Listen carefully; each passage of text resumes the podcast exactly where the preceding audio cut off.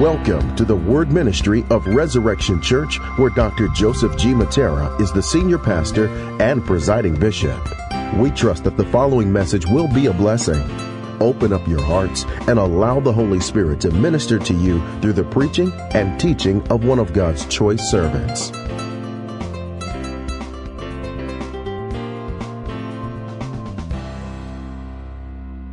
Hey, I hope you're ready for the word. I am ready for the Word of God today. I love the Word. Today we're going to talk about living a full life according to the biblical Word view. The biblical worldview. My objective today is to motivate believers to view the world according to Scripture. God expects us to think His thoughts after Him instead of interpreting the world the way we want to interpret it or by pop culture and media. So we have to ask ourselves the question do we think like God in all areas of life, or do we think differently than God according to how we view money, how we view sexuality, how we view work, how we view politics, how we view every extension of our life? And so, what we're going to do is we're going to talk about Psalm 1 today. And in light of this psalm, you know, I've thought about how most Christians' only goal is to make it to heaven. Their goal is just to be saved here and do the minimum that is required. Just go to church on Sunday, give some money, and then get to heaven. But when you examine the worldview of the Jewish people, the Hebraic mindset, even as we see today in Psalm 1, uh, the Jewish mindset of the scriptures was never to escape the earth and go to heaven, but was to participate with God in this life to renew the earth, to renew and restore the earth. Matter of fact, they were looking for a Messiah who was going to rule from Jerusalem and affect every kingdom of the world. And so this first psalm deals with how to live a God informed life in a fallen world. So let's go to Psalm 1. Psalm 1 it starts off by saying, Blessed is the man who walks not in the counsel of the ungodly, nor stands in the path of sinners, nor sits in the seat of mockers. But his delight is in the law of the Lord, and in his law he meditates day and night. What are the consequences of this kind of lifestyle? It says he will live like a tree planted by the rivers of water that brings forth its fruit in its season. Its leaf will not wither, and whatever he does will prosper. And so, going back to the beginning, he says, Blessed is the man. The word blessed means highly favored. It means that God thinks highly of you, and God's going to bless you and cause you to profit in every endeavor of your life as long as it's according to his will and word. And so this psalm is uh, assuming that the blessed person is somebody who follows what is being taught in the rest of the psalm. So blessed is the man who does what? Who walks not in the counsel of the ungodly. Counsel has to do with the given advice. And so it means, by implication, a blessed person is one who's not being informed by those who don't serve God, who don't honor God. It means that they don't have the view of the world and the values of the world of those that uh, don't serve the Lord. And as a consequence, they don't walk in the counsel or in the advice or in the principles of those who are ungodly. And the result of that is because their thinking is biblical. And by the way, we're to love God with our mind, not just our heart. It's not just about emotions and being sentimental about God and singing songs to God, but we have to love Him on Monday, not just Sunday, with our mind. And the result of living like this is that they don't stand in the path of sinners. They don't stand in the path of sinners. So, first we talk about the counsel of the ungodly. Then he's talking about the path of sinners. One has to do with the way you think, the other has to do with the way you live. And so, if you think like the ungodly, you will follow the path of the ungodly. You will live like them. Tells us in Proverbs 23 7, as a man thinks, so he is. So that's what this is talking about here. If you don't think like the ungodly, you will not walk in their paths. You will not conform to the world. You will not do what they do. You will not celebrate what they celebrate. And you will not want to do or have desires that conform to the world and do what they do. Uh, and then he says, they don't stand in the path of sinners, nor sit in the seat of scoffers or mockers. Whenever it talks about sitting in a seat, in Scripture, it's a metaphor for authority. So perhaps what it's talking about here is that as a leader, you're not going to conform to the world when they are anti God, when they are mocking or dismissing the things of God. That even if you have influence in your community, you will never ever compromise your faith. And that's not an easy thing to do because many leaders, political leaders, community leaders, they start off as Christians. But in order to stay in power, they compromise their values so that they can get more and more people to like them and to vote for them. But we have to understand that we have been elected by God, chosen by God, and we need to please Him more than please man. And so those who are favored by God don't sit in the seat of mockers. They don't accompany them. They don't conform to them. They don't participate in anti God or anti biblical speech, language, literature, social media posting, books, commentary. They're not a part of that.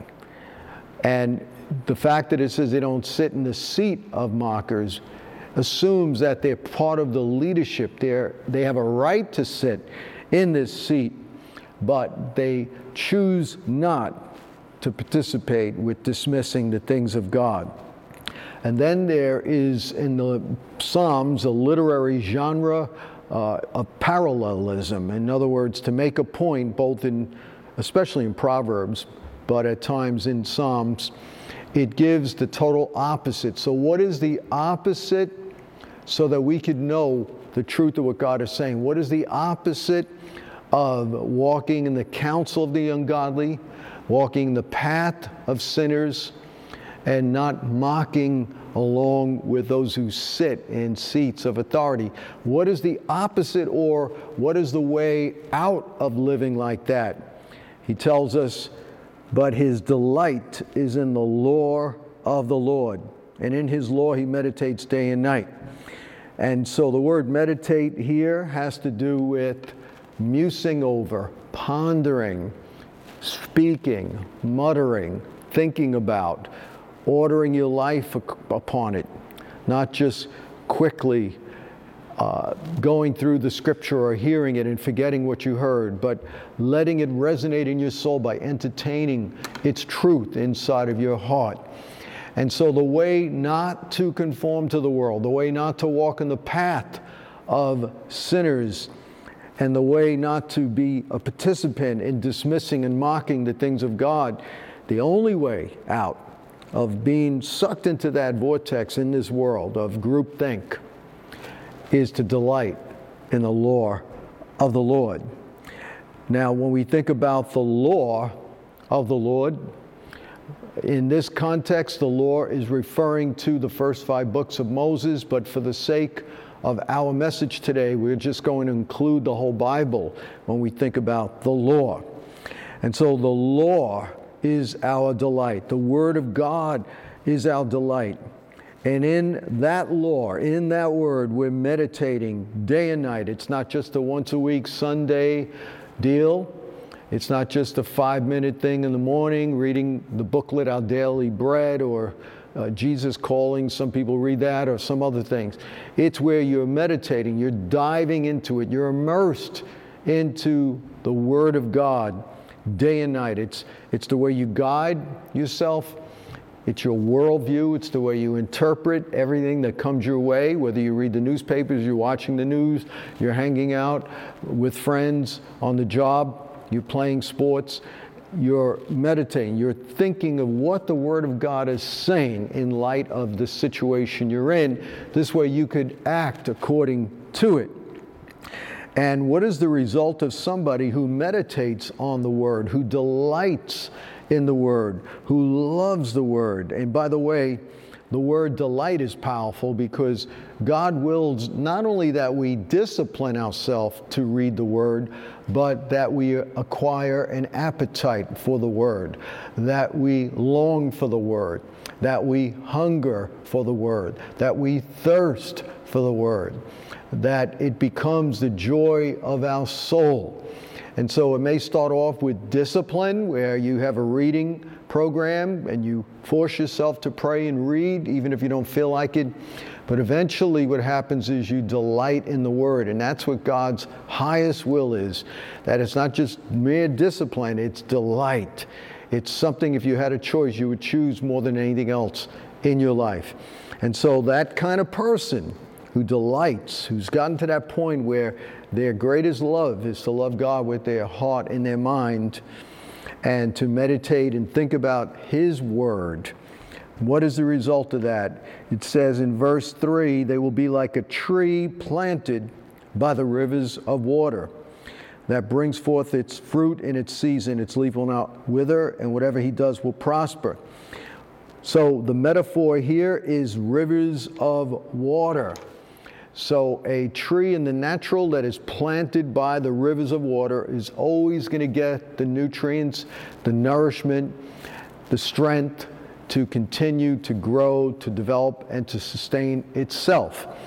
And so, what it's saying here is when we give God opportunity and space and prioritize and delight in His Word, we're going to be put in a position for constant nourishment.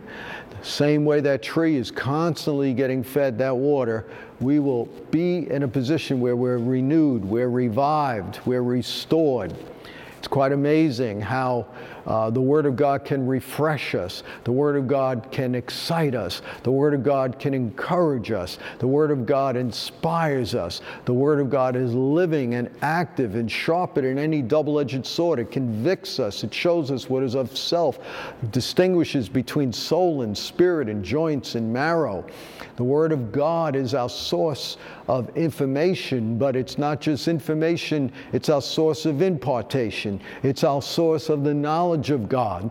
It's not a dry historical book filled with uh, folklore and mythology. It's a living document, an oracle of God that is passed from one generation to the next. It's as powerful and potent today as it was during the days of Paul and Peter the apostles of the first century original church. And so we have to understand that when we delight in the Word, we're actually putting ourselves in a position to be like a tree planted by the streams of water. If you plant a tree in the dry, arid desert, it's not going to last long. And if you're a Christian and you don't have a robust personal study time, if you don't give God space every day and opportunity by poring over His Word, by spending time in His presence, uh, what's going to happen is it's like taking uh, a, a tree and putting it in the desert. Eventually, you're going to die. But you have to give God the opportunity put yourself in that position where you're constantly being renewed and restored by the Word of God. So you're a tree that is planted near or in proximity to a river of water. Wow. That's what the Word of God does. It refreshes, it restores. Many times I am weary, or I'm in fear, or I'm in anxiety, or I'm discouraged. Uh, or I don't have the strength to go on, and I'll just read the Word of God. I'll pour over uh, the Psalms or another part of the Bible, and, and within a few minutes, I start getting strength on the inside of my soul. In myself, I could never do what I'm called to do. And if you don't give God space, you'll never be able to finish your assignment. You'll never be able to fulfill the responsibilities God has given you as a mother, a husband, a wife, or a student, or a Christ follower in any realm of life. And so this is needed. And the most important thing to delight in your life is God and His Word. And so you'll be like that tree, you'll be near rivers of water, and the result is you're going to bring forth your fruit in its season. What does that mean? Well, it says the word season, which implies the fact that things don't manifest instantly a lot of times.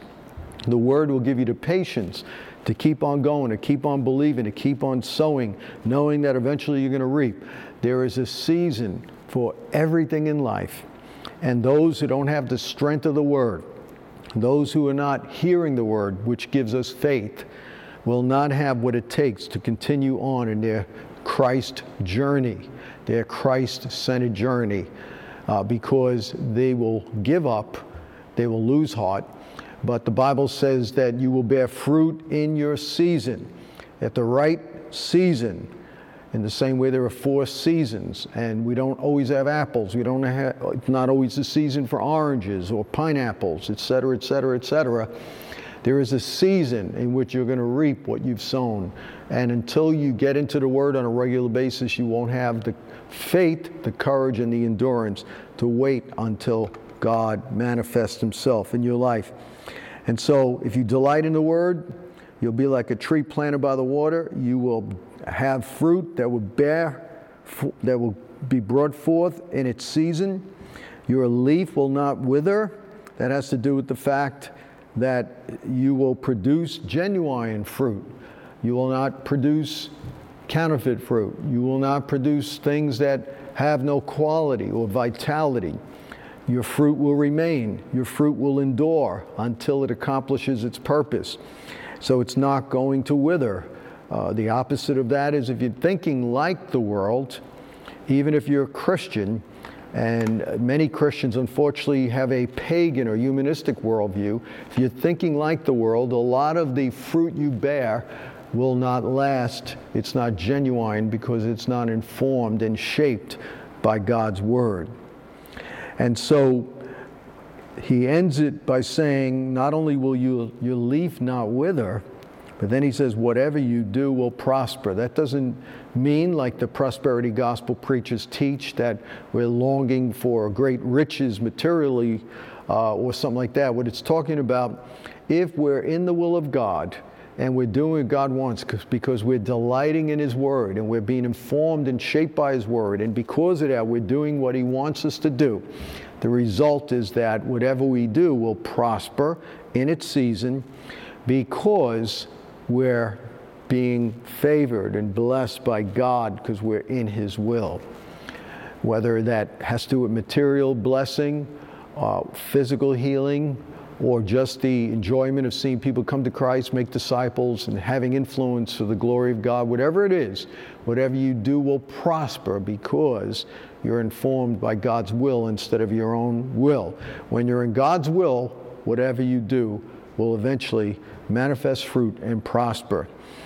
Well, the opposite here is another parallel. The opposite is the ungodly and not so, but are like the chaff which the wind drives away. So, what it's saying here is those who are mockers, who are walking in the counsel of the ungodly, whose seat is amongst the scorners and mockers, they will not bear fruit in its season. They will have leaves that will wither. Whatever they touch eventually will be a disappointment and they will fail miserably. Even if in the world they have success, they will never feel that joy and that fulfillment inside their life. They're not like a tree planted by rivers of water, but they're like a tree that keeps on trying to prop itself up by accolades of men and by happiness and things the world provides, even though it's in the midst of a desert. It's a hopeless situation. People who don't follow Christ, they live for pleasure because they have momentary happiness, but they don't have that internal joy that comes from the river of the throne of God. And so people who are ungodly and not so, meaning they don't enjoy the benefits that we just talked about, but they are like the chaff. Chaff has to do with that dry, scaly, skin uh, that breaks away from the plants or the wheat. Um, and because it's light in substance, it's easily blown away by the wind. The wind drives it away. And so you do produce some kind of substance when you're not following God, but it's like chaff. As soon as the wind blows, it's gone. It will not last forever, it will not have enduring fruit. It'll be like straw. It's easy to fill a lot of buildings up with straw, but it's a lot harder to fill even one room up with silver, gold, and precious metals. Um, and so they may produce a lot of work, and it looks like it's accomplishing something, but if it's straw or chaff, it will soon be blown away. It will not last, and their legacy will go down the tubes. And so the ungodly are not so. They, not just their works, are like chaff that the wind will blow away. Therefore, the ungodly will not stand in the judgment. Why? Because they, their life itself is chaff nor sinners in the congregation of the righteous. For the Lord knows the way of the righteous, but the way of the ungodly will perish. So the ungodly are not so, they will not stand in the judgment. All of us are going to stand before God as our judge. Jesus came to save us, but the next time he comes bodily will be to judge, not to save. And every one of you are going to stand before the judgment seat of Christ. Are you going to be like a tree that's planted by the rivers of water, or are you going to be like chaff that the wind is going to drive away? Are you building your life upon Jesus, or are you building your life upon your own selfish desires? Are you being informed by the group think of the world and by popular culture? Are you just running with every phrase that's out there and everything that people are celebrating uh, without being informed by the Bible? Or are you fearing the Lord, loving and delighting in His Word, and putting Him first. My goal today is that you would study but delight in the Word so that you will not be like the chaff that is blown away, so that you will not sit in the seat of the mockers, so that you won't walk in the path of sinners, and you will not walk with the advice and the concepts of the ungodly because one day we're all going to stand before the judgment seat of Christ. And it says the ungodly will not stand in the judgment, meaning they will not have a place in the assembly. Uh, they will be cast out, as Jesus said many times in the Gospels, into outer darkness where there's weeping and gnashing of teeth, where their worm dies not. And it's just a terrible place. We don't know how much of that is figurative, but we do know one thing that eternity without Christ is a very dark, scary, gloomy place that is not a nice place. It's a place of suffering because we're separated from God forever. Just the thought of knowing you could have been with God for eternity, even if there was no literal fire or literal worms, as some of the things that are described in the Gospels, even if that wasn't so, and I'm not saying it wasn't, the thought of knowing that you could have been with your saved loved ones, or you could have been in the bliss of eternity with God, and that you denied this God, you mocked him, and you had many opportunities to follow him. You have people preaching. You've listened to this message today, and you don't know the Lord, and you still didn't surrender. That alone will haunt you for eternity because you're always going to say, What if? What if? What if? Bible says if you hear his voice do not harden your heart. And if you're hearing God's voice now, God wants you to be able to stand with him in the judgment.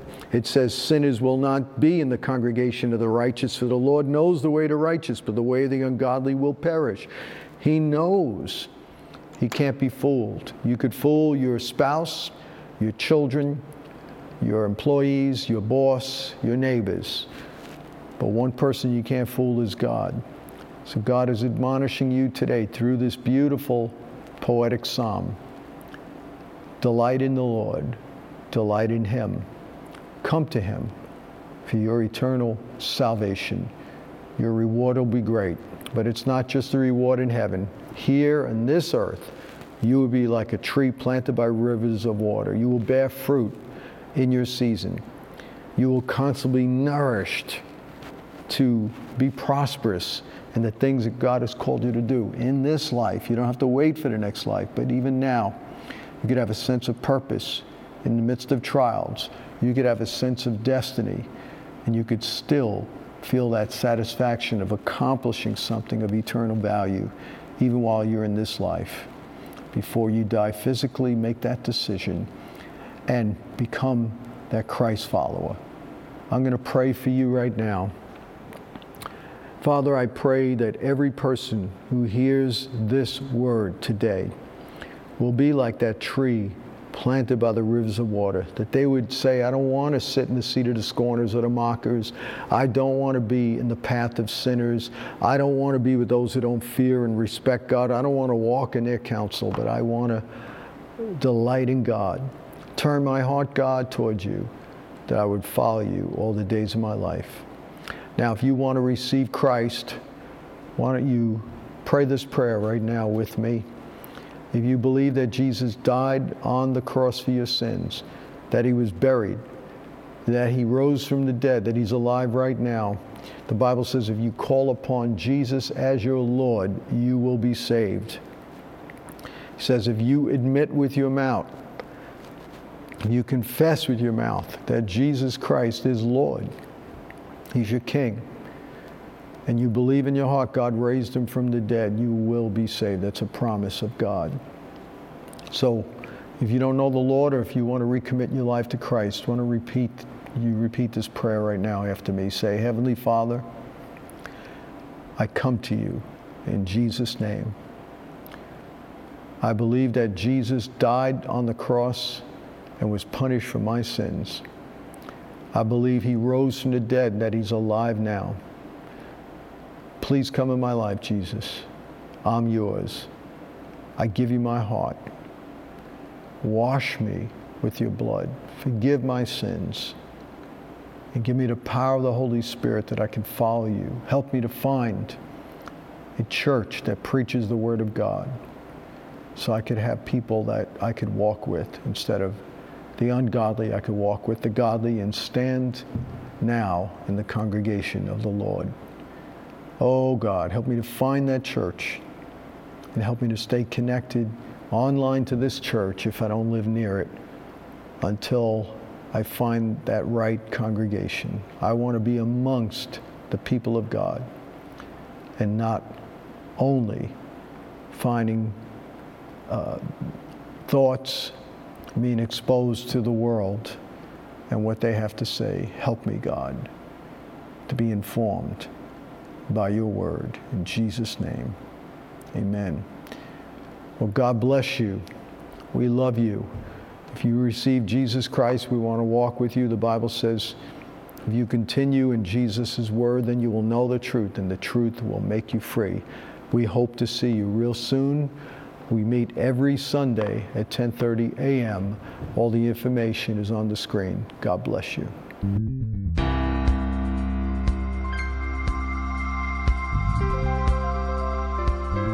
We trust that you were blessed. For more information regarding our church, please go to our website at www.resurrectionchurchofny.com or call 718 436 0242 extension 0.